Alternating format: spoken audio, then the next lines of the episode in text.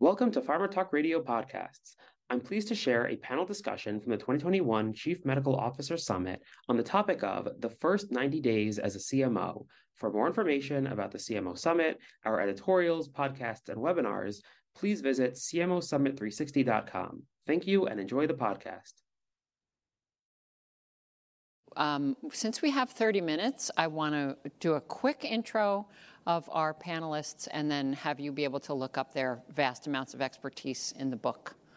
Um, because we had lots of really, really good conversation when we had our prep call and lots of, lots of uh, insights and, and uh, good good ideas to share. So Terry, you want to start first? Yeah, I, am Terry Ferguson. I'm Chief Medical Officer at Matinas Biopharma. I'm an incompletely recovered cardiologist. Um, spent you know a couple of decades on the academic side. Moved over to industry in 2008. I am relatively new to the the CMO role. Spent some time on the big pharma side of things, and then joined Matinas in February of 2019 as Chief Medical Officer. Excellent. Becker? Hi, I'm Becker Hewes. I'm the Chief Medical Officer of Blueprint Medicines. I am a uh, pediatric oncologist. I've been in the industry about 16 years. I've had two CMO jobs, this being the second. The first one was at a small, started as 25 person company called Repertoire Immune Medicines. Very different business model than Blueprint Medicines. Um, so I'll share experiences from both sides of the spectrum. Excellent. And Roger. Thanks, Laurie. Hi, Roger Waltzman. Um, grateful that you uh, allowed me to participate virtually today. I'm uh, an adult uh, medical oncologist, hematologist. I spent about 10 years working in academia as a clinical researcher and a clinician. And uh, then I spent nine years at Novartis in clinical development and medical affairs. And for the last six years, I've been working in biotech as a CMO. Excellent. So, all three of you have had um, pretty dramatic changes throughout the course of your career. And since most of the people here are from smaller biotechs, I, I'm, I'm going to take the approach that we're going to we're going to prepare them for what the first 90 days would be in a small biotech. Um, but it actually starts before 90 days when you're looking at the biotech and evaluating whether or not there's a good fit. So, who can volunteer the kinds of things that you looked at and what you saw that made you decide that it was a good fit or not. And you can leave the names of the companies out. Uh, I'll go with Roger first. Sure. So we don't forget you. Um, sure. I would. Um, I would say I, I, have gone through a transition, as you described, in um, looking at projects and perhaps valorizing projects initially um, to valorizing people and teams. And um, I spent many years at Novartis doing that, and even in, in entrance into biotech was thinking that way. I'm, I'm not a prophet, I don't have a crystal ball. Interesting science abounds. Um, personally, I like working on novel projects and novel mechanisms of action rather than so called Me Too's. Um, although there's always something to be said about improving uh, even existing agents. So, n- nothing against those. Um, but over time, it has become clear to me that the the um, uh, enjoyment of the workplace and the potential really to accomplish uh, quite a bit relates a lot to how well a team functions. And when you're joining as a CMO, those other people are really critical. Uh, the CEO, the CFO, the chief development officer, and indeed the vision of the board members. Um, and that's something to really take into strong consideration when when looking at potential roles. Excellent. Um, Terry, anything you would add? Uh, I, I, I, think that, that for me, it was sort of stumbling. So I was at, at Amgen at the time, you know, out in sunny Southern California, and I was essentially cold called by the CEO to sort of say, hey, would you be interested in coming to Matinas Biopharma that I'd never heard of? Um, and um, and oh, by the way, we want a CMO in the next 30 days. Well, you know, that's not going to happen. but um, you know, spent some time, spent a lot of time talking to the CEO because again, fundamental to the CMO role is the CEO is the CEO and the relationship with the CEO. So spent a lot of time talking to him. Um, he's not a physician; he's a lawyer, but you know is a really cool lawyer, and and had lawyers go. Uh, yeah, you know, even as, as non-lawyers go, he's pretty cool. But but as we as we emerged, spent a lot of time digging into the background of what Matinas really was and the area that I was getting into. And I think that the other thing that I then spent a fair amount of time really trying to get clarified is what they were looking for. Okay, because CMOs come in, in a lot of different phenotypes, and what is it that you really want? And take some long, hard looks at what I do, what I can do, what I do well, what I don't do well, and then just sort of say, how well does this align? Um, because it is a big leap from a you know 20,000 plus big pharma company to a little itty bitty biotech in New Jersey that nobody has ever heard of yet. So, um, but ultimately the stars aligned. But I think that that you know connecting with the CEO, understanding what they really want, doing diligence on what they are really bringing to the table. And then, actually, the, the last thing I did is to talk to some of their scientific advisory board. Okay. To basically understand okay, how, how legit is the science behind what they are bringing to bear? I, will point out one other thing you did, which is understand where you were strong and where where you didn't want to go or didn't have the expertise. I, every single CMO that I've ever encountered who was a great fit did that. So important. Anything you would add, Brett? Becker, uh, sorry. Uh, yeah, I think that when you said to look for or ask them what they're looking for, that was the key. But I would add one other thing to that, which is to ask them what they think is going to be difficult in the future. So I did a lot of work. I'm very process oriented, and so I thought I'd go from large to medium to small and learn how to run all kinds of organizations, cool science, and be able to pick a great company. But what I didn't learn about was telling a story at a time when people don't believe, and really making the medicine and the science come alive, even in the absence of data. And it's really the the way that you relate to the outside world, in my opinion, not to the the team that you put together that makes a difference, and that's what the the CEO is looking for. They they're going to assume that you can run a clinical department, and while that might be a heavy lift early in a small company, for me at least, the hard part was really learning to differently look at the science, differently talk about it and to help them and the board understand the limitations and the potential of what we were trying to do together. Okay, switching switching gears to you as a leader in the organization, um, what types of things did you encounter, and how did you build the team so that it was uh, highly functioning from the time you came in until now? That's a long, convoluted question, but it's a gap analysis of the team. And how did you do that? Well, you know, I, I think for me, it, it, was actually relatively simple because I was the 13th person in Matinas. And they already had a chief development officer and a chief scientific officer. And this gets back to what they wanted from me. And you know, you mentioned of okay, what is the story? What's the narrative? All of that. What they wanted me for was to help build that story mm. all right, to begin to sort of craft that.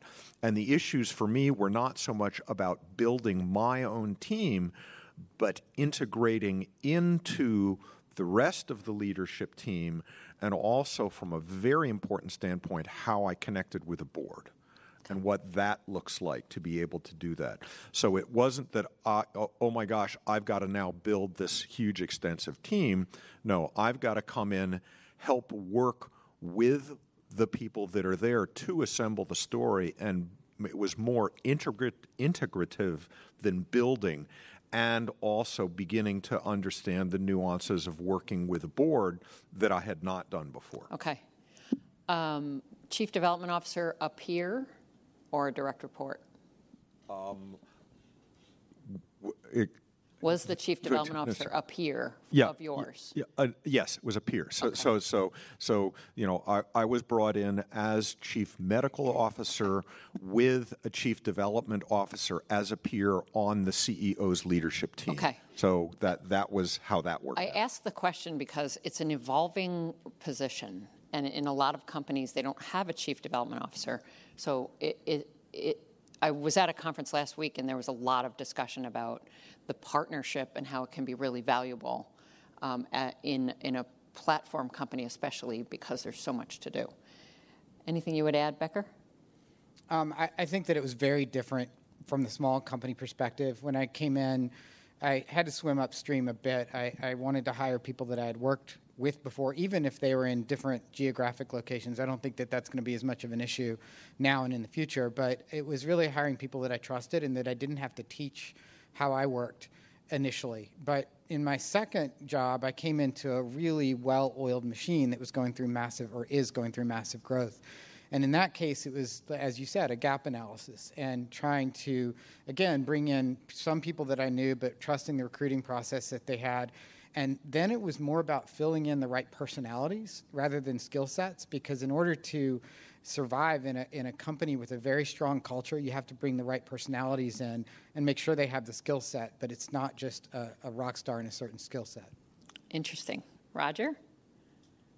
Yeah, I would say, um, having done the chief medical officer role three times now, um, I would say it's very important to come in and in those first 90 days, as the, the title of our session describes, to take stock of what is going on in every respect on one's team, uh, on the development team, whether that includes development operations, regulatory, biostatistics, et cetera, uh, as well as what's going on with one's peers. How is the conversation sounding uh, among one's peers, the various other members of the C suite, and the relationship with the board, all of which should happen fully within those first 90 days. And one needs to do a lot of listening, especially within one's group to understand who's good at what they're doing, who has a particular skill set that's being used well, who has a particular skill set that may not be used well, and they may be happy to have uh, expanded roles, who's maybe not performing at job level. Um, don't go into it with the expectation that everything needs to be replicated from whatever environment one is coming from and see how are things working well here and where do things need to improve. But more listening than saying in those first 90 days with that team. And then i think making sure that one is aligned with the other members of the c suite so that ideally you speak with one voice and understanding how the board wants to hear uh, information what are their concerns how can you provide them with a state of affairs for the development part of the organization as well as your best sense of what the next one to three quarters will look like for them and where the risks are so that they can help decide which risks they want to take on and which ones they would prefer to defer. Oh, there's a lot to unpack there. Yeah, I, Harry. Just, uh, just a brief add to that, because it, as you were talking, I, I, sort of was struck by the fact that, that what you were really coming into is a new ecosystem. Mm-hmm. All right? and, you know, and you are not going to come in and blow up that ecosystem, and you may have your own ideas, but you have to be able to integrate into that ecosystem and understand where you fit, what you can add. And the other point that I would make that actually came up in our in our earlier discussions was you have to build trust and confidence amongst your right. peers and the other C-suite leaders to, to sort of say, all right, you know, yes, the, the CEO and the board have to have trust and confidence in you, but your other peers on within the company have to also understand what you are bringing, and you're not there to blow up the ecosystem. You're there to contribute and grow the ecosystem. Any insights, lessons learned, tips you would provide on tr- earning trust? Uh, you know, be transparent, okay, and and as was mentioned, listen. All right, because again, you know, I don't know who it was that said you you ain't learning anything when your mouth is moving. All right, it's you know, listen, understand what is going on because there is a lot going on the, behind the scenes, and it is more complicated than you think that it is. All right, and that there is always a lot there. So you know, don't come in guns blazing understand the ecosystem and spend more time. And, and, in retrospect, I probably wished I had spent more time understanding the ecosystem because in biotech, as we all know, things can change very rapidly.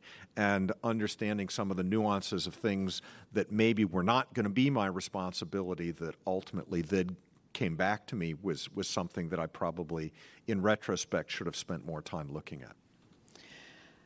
Um, I want to switch gears a tiny bit. Um, in the last panel, there was a lot of conversation about partnering with the CEO. Who else should you work to develop that partnership with, and why? I think it depends on the stage of the company. Um, in a very early company, if you partner with the chief scientific officer, that's really the force to be reckoned with at the company because uh, that's your backup with respect to maintaining the integrity of the scientific conversation you have around the medicine. I think later um, it's important to do that. So in my current position, but really going to places where I don't know much, like the commercial arena, and um, corporate communications is one that has been really important for me because, particularly when you get into successful drugs and um, multiple disease areas, there are a number of different ways to explain things and different audiences to explain it to. And that's a lot of what's not covered either in big pharma or in medical school. Mm. Interesting. Roger. Yeah, I, I, would certainly agree with those points. I would say, you know, your customers are almost endless.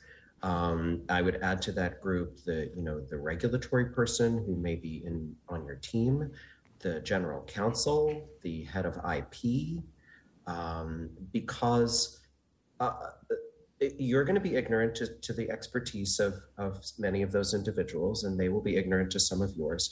And so you want to share what you know solidly about the medical plan and what you believe in and what you think is right for patients. That is why you're there to lead the direction of this company toward what is best for patients. And to ensure that the data are high quality and can do so. But to, to ask the questions of the individual of the other individuals whose fields you don't know so well, so that you can try to make sure what they are supporting or what they are advocating for makes sense. Because there will be mistakes about to happen. And although I did just say one needs to do a lot of listening, and I still, uh, you, you know, believe that, of course, it's perfectly fine to say, I may be a little bit ignorant about this particular aspect of it, or I'm coming new to this conversation, but help me understand why you're saying this, or how that's going to be beneficial, or why this is good enough, because I have some concerns. And that can be done without being provocative or antagonistic. And there are times in my life when I wish I had done that because I just made the assumption, which is not wise that someone else knew exactly what they were doing and it was fine to proceed as they suggested. I should have stopped and said, Does this make sense to me or not? Because otherwise, we might all be about to fall off a cliff together. to, build, and again, you know, when you come into a company that's got 13 people, it, it's kind of obvious as who you need to be working with. That's mm-hmm. that's not a challenge. But the other aspect to what I was coming into was a circumstance where I wasn't just the CMO, I was the OMO, which is the only medical officer there. So bringing kind of a unique perspective that nobody else really has, I think adds value. And again, it is an opportunity to build cohesion. And in some ways, I've actually become more of a chief communication officer of how you communicate externally, but also how you communicate internally, and how you facilitate the relationships, and how do you improve the relationship between the chief scientific officer and the chief development officer mm. and get those. So a, a facilitator, a catalyst, a, a somebody that is helping to coalesce and build the leadership team and the company going forward in, in a true, somewhat behind the scenes facilitative role, but also the glue that's trying to help everybody come together. Okay. Excellent. I can't help but ask in your first CMO role, did you reach out and try and find people who could be supportive and tell you what to expect and how to behave and what to do? Mentoring, peer mentoring. Um, and I'd ask you to share how you did that and if it was successful. I reached out to two different types of people. Some were CMOs that had I'd worked with in the past, and honestly, then I was mainly asking them about the nuts and bolts of building a division. Um, what do you need when? What can you use consultants for? Um, and that was valuable information, but I think that what would have been more valuable, but people aren't always willing to, to share, is what's been the hardest and particularly with what we talked about today, it's it's talking to people outside of your own division and learning what's been the hard part there. So for that, what I did was I went to other people that I knew that were CEOs of other small companies and tried to get a sense from where they sat what it was like to um, work with the CMO that they had and maybe one that had been there before to try and see a little bit more about my customer. Okay. Anything that either of you would add? Well, I, I, would add that that again, again, I'm still in my first CMO role, but I had kind of an added advantage because I was not the first choice for the job. And a really good friend of mine who I'd worked with, who has extensive CMO experience, they wanted him. He couldn't do it. And he said, I know a guy, which was me. So I had essentially kind of a built in mentor figure already. So, even going in part of the preparation in mm-hmm. looking at this, mm-hmm. especially coming into a new CMO job, was okay, tell me a little bit more about what all this entails and what I need to do and how I do that. So, the mentorship thing was absolutely crucial. All right, that and it was also very helpful for me in the setup to understand is this a situation that I want to put myself into because it was so new mm-hmm. and multiple phone calls, multiple follow ups, multiple questions about how one does this, what this how should I be prioritizing? So I leaned very, very heavily on Steve Zelenkowski, who's who, who I, th- I, think is out probably taking multiple phone calls as a CMO role right now.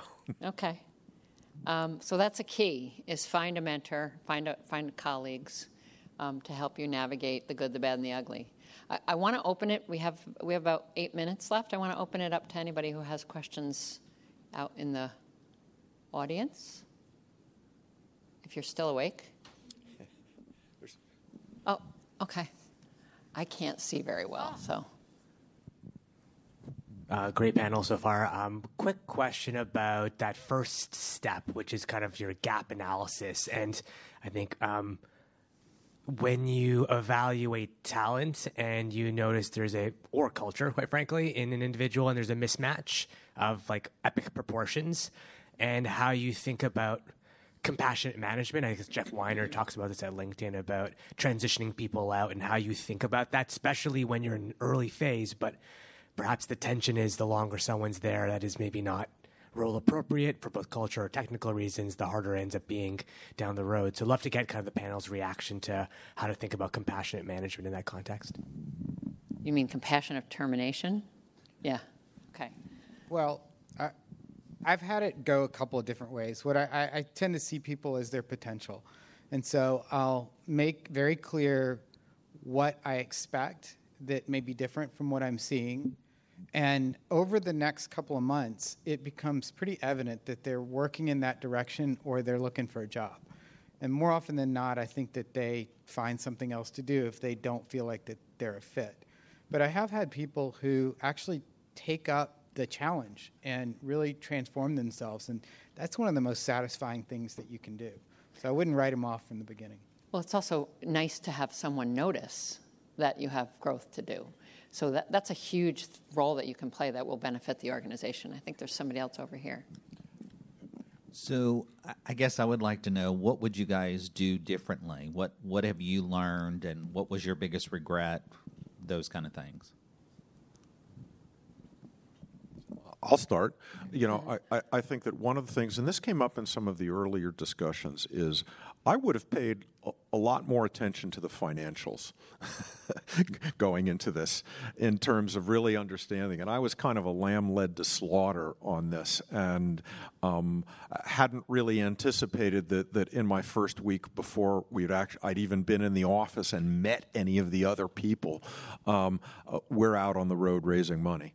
Um, yes, it turned out okay, but but to understand the financials, and not that we weren't in a bad position, but to really understand where things were going, what the financials looked like, but also to have a much clearer view as to, from the company standpoint, what the next six months to a year was really going to be looking like. Mm-hmm. So that, that, to really understand that. The other thing that, in retrospect, as I mentioned, that I would have done is to understand more about the other aspects and assets and other scientific underpinnings, I came in sort of laser focused on one particular asset. And in retrospect, this being bio- biotech and things change rapidly, to understand a little bit more about the other things that were there. That's a good, very good. Roger, anything you'd add? Yeah, I mean, I'll go back to the first question about the compassionate management. I, I think it's important to get a sense in those first 90 days of who's performing well according to the needs of their role and to get feedback from other people around the organization because one finds oneself newest in the role. There are other people who've been working with their, all their colleagues for a while, get a sense of whether or not it feels like they're um, carrying the weight that they need to do. Um, if that's not happening, then figure out are they in the wrong role? Uh, would they be doing something better um, that is still needed in the organization? Or as has been said, does one need to have the conversation with them and say, look, this is really what this role requires. I see you're producing about half of what's needed here, or something like that. Um, let's talk about how you may be able to generate the rest of that if this is indeed the right role for you. Hmm. And I, I, think you're absolutely right. I think the majority of the time people will start looking elsewhere if they don't feel like they are fitting properly. Um, and sometimes they don't, and, and one does need to terminate them. And and and explain why you think a different role for them uh, would be better. Mm. Um, in terms of what to look for, um, I, I, would say I, I, probably haven't leaned enough on mentors at the beginning. I collected about three mentors I stayed in touch with over the nine years that I was at Novartis, and I have gone to them with questions, but not that often. I, I guess I felt like I didn't want to be a nag, um, but I probably should have leaned on them more often um, with questions. And then I certainly agree with kicking the tires about everything that's important uh, to an investor in the company when one is coming on as the CMO. So do one's due diligence about the basic science, the finances, the intellectual property. Um, all of those are important because if those pillars are not there, then the table will collapse. Mm. We have a somebody question. else. We have a question from the virtual audience. Okay. Jim Woolridge asking if anyone can comment on working as a CMO, working with a CDO, uh, particularly when they are a physician. What are the differences in responsibility? Oh, good question.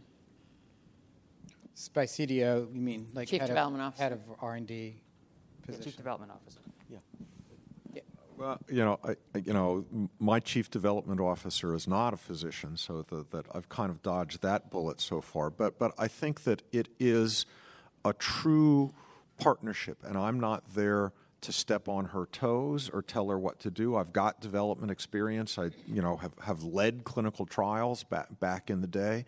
Understand all of this, um, but it is to come in as a true partner and collaborator, and maybe with the view of how can I make you look better? What can I add to you? And how do we turn this into a winning proposition for you. And, uh, you know, it's not that you're doing it wrong, but are there things that we can be doing that ultimately will inure to your benefit mm-hmm. and to create a collaborative collegial environment?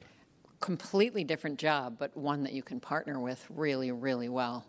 Anything you would add, Roger? You're shaking your head. Uh, I, cert- I, I certainly agree with that. Um, uh, it, currently, I'm working with our CEO, who is our chief scientific officer and is not a physician, and I think we have an excellent alignment.